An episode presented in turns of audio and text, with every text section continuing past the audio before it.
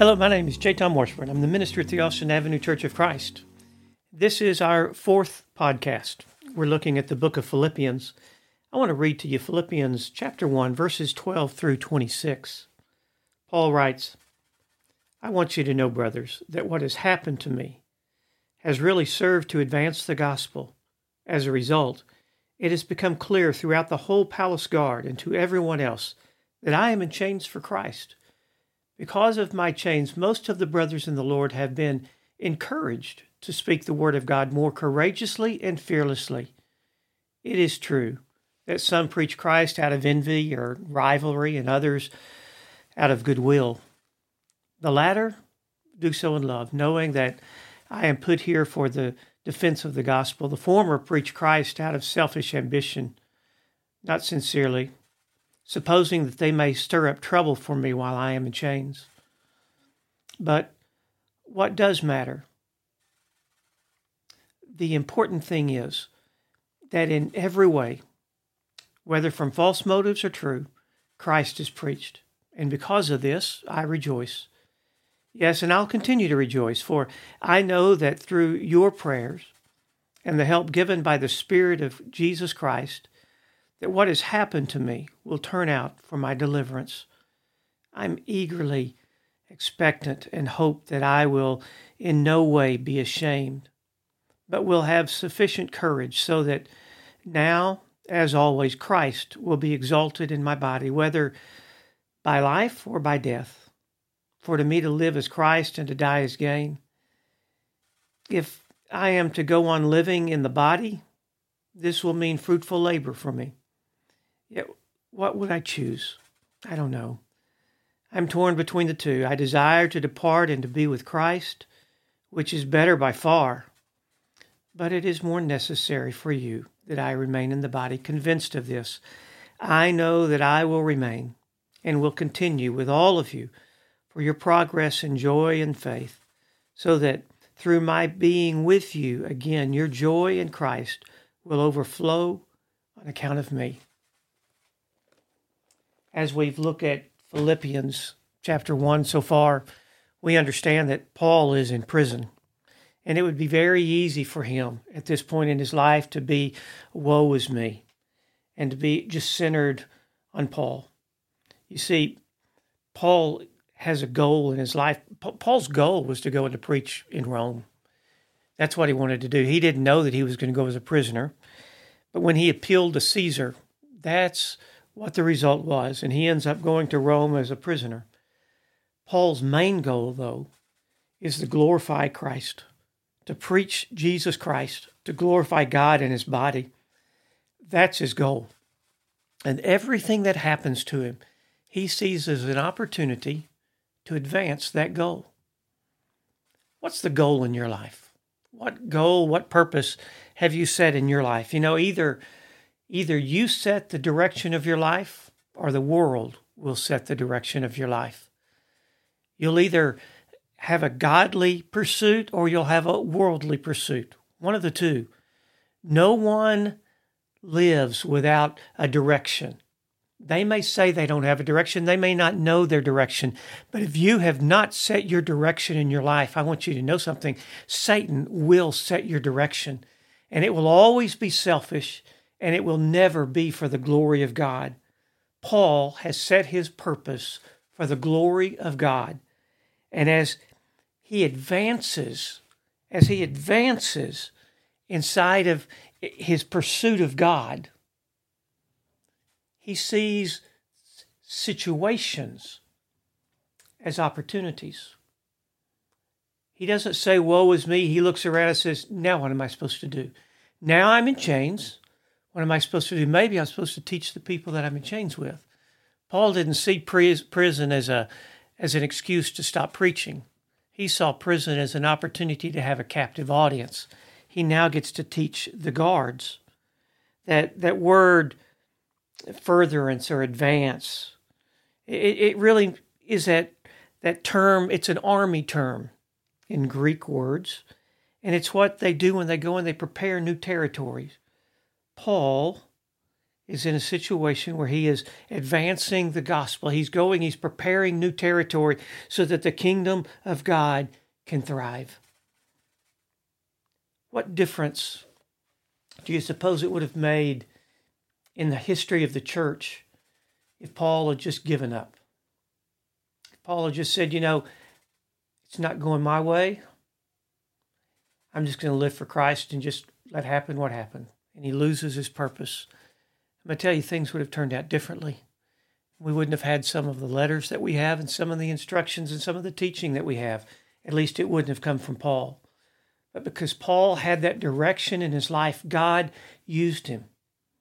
And Paul advanced, furtherance, advanced the kingdom of God so that you and I now have this opportunity to continue sharing. He didn't let his critics stop him. There's three things that I want you to get out of this section of scripture, and then one at the very end that's very personal to me. The first is this How did Paul see his chains? In verses 12 through 14, Paul's in change, chains. Paul didn't see these chains as a loss. He sees these chains as an opportunity. 24 hours a day, somebody has to be with him.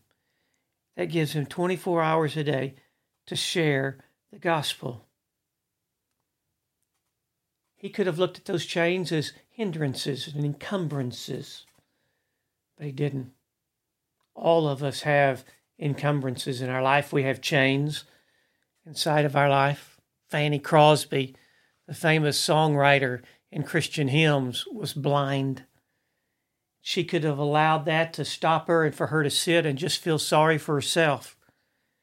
Instead, she used her time to become a mighty force for God through hymns.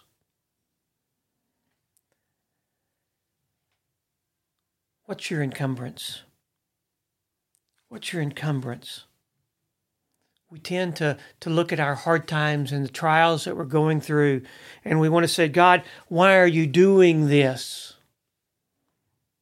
When really our hearts need to turn and we need to be saying, God, now what do you want me to do? What am I supposed to do with this?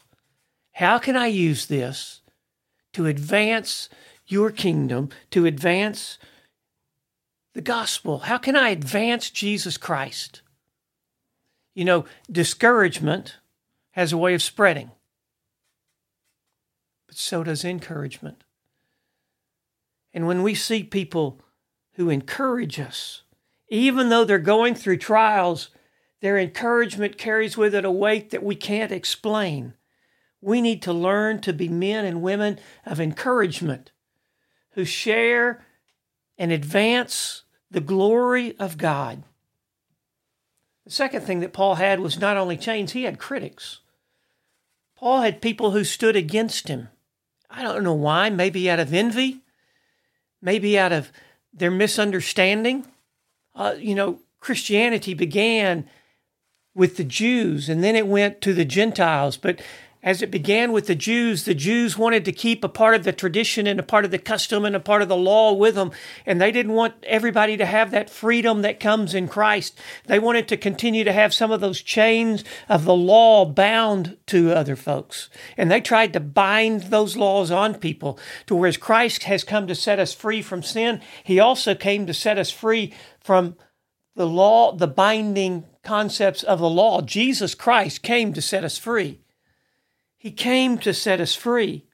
And there are Paul had his critics. Here's what I love about Paul. Paul didn't care who was preaching the gospel as long as it was the gospel that was being preached. You didn't have to, Paul didn't have to have you agree with him 100% of the time. As long as you're preaching Jesus Christ, what matters to Paul is that Jesus Christ is preached. He's going to let Christ do the judging. He's going to let Christ do the sorting out. Paul just wants for Christ to be preached. Paul's aim was the glory of God and for people to follow Jesus Christ. When that becomes your gain, your glory, when that becomes your aim, your purpose, it's funny how a lot of those selfish things fall away. When people don't do it my way, I don't get angry anymore because I ask the question are they doing it for the glory of God? Are they doing it Christ way? Are they doing what the book says? Because if they are, they don't have to do it my way. They don't have to dress my way. They don't have to look my way. They don't have to sing the same songs that I sing. But we can be a part of the same purpose the glory and the pursuit of Jesus Christ. Paul had critics, Paul had chains.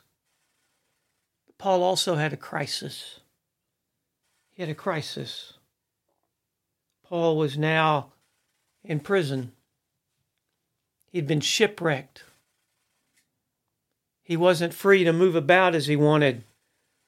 Paul had crisis.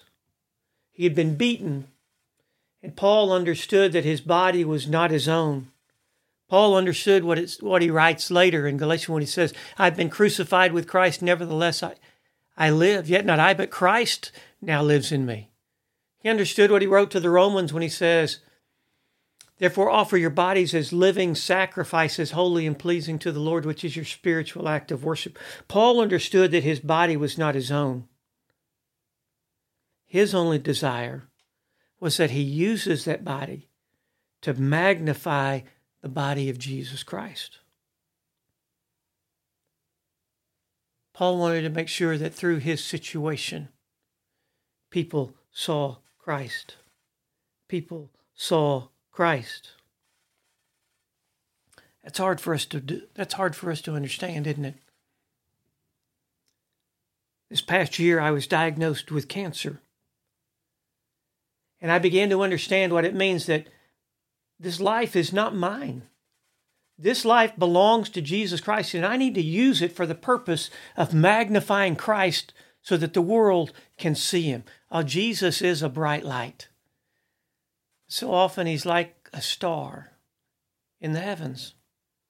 And our job as Christians are to be giant telescopes that make Christ more easily seen by others, brighter to others, and appears to bring Christ closer to others. I want you to think about that. As Christians, we're supposed to be telescopes so that when people look through our life, they see more Christ and they see Christ closer. They see Christ closer. When we do that, Jesus wins. The body of Christ wins. And I'll be honest with you, sometimes the world is confused because they don't understand. They see departing this world, they see death as the ultimate defeat. But that's not how Paul sees it here. He says, For me to depart and be with Christ, that's better. That's gain. But to stay here and to help you, that's what I still need to do. You see, Paul saw this body the same way that Julie and I would see our tents when we were backpacking. It's no big deal to pick them up and move them from place to place. We sing a song, This world is not my home, I'm just a passing through. My treasures are laid up somewhere beyond the blue. This world isn't all there is, folks. This world is not our home, and we don't need to fill our tents so full of things that matter to us so much that we're unwilling to leave them and go and be where it's better. This world is not our home. This world is not our home. Paul says, For me to live is Christ, to die is gain. But too many people in the world are saying, For me to live is more money. And if I die, I leave it all behind. Or they're saying, For me to live is to become famous, and to die is to be forgotten. For me to live is to have power and gain more power. And if I die, I lose it all. In the upside down kingdom of God, things aren't seen in Christ the same way that they're seen in the world. For me to live, that's Christ. And for me to die, that's gain because I get to be with him for all eternity. In our next broadcast, he's going to start off by saying, I want you to live a life worthy. Therefore, it matters how you live.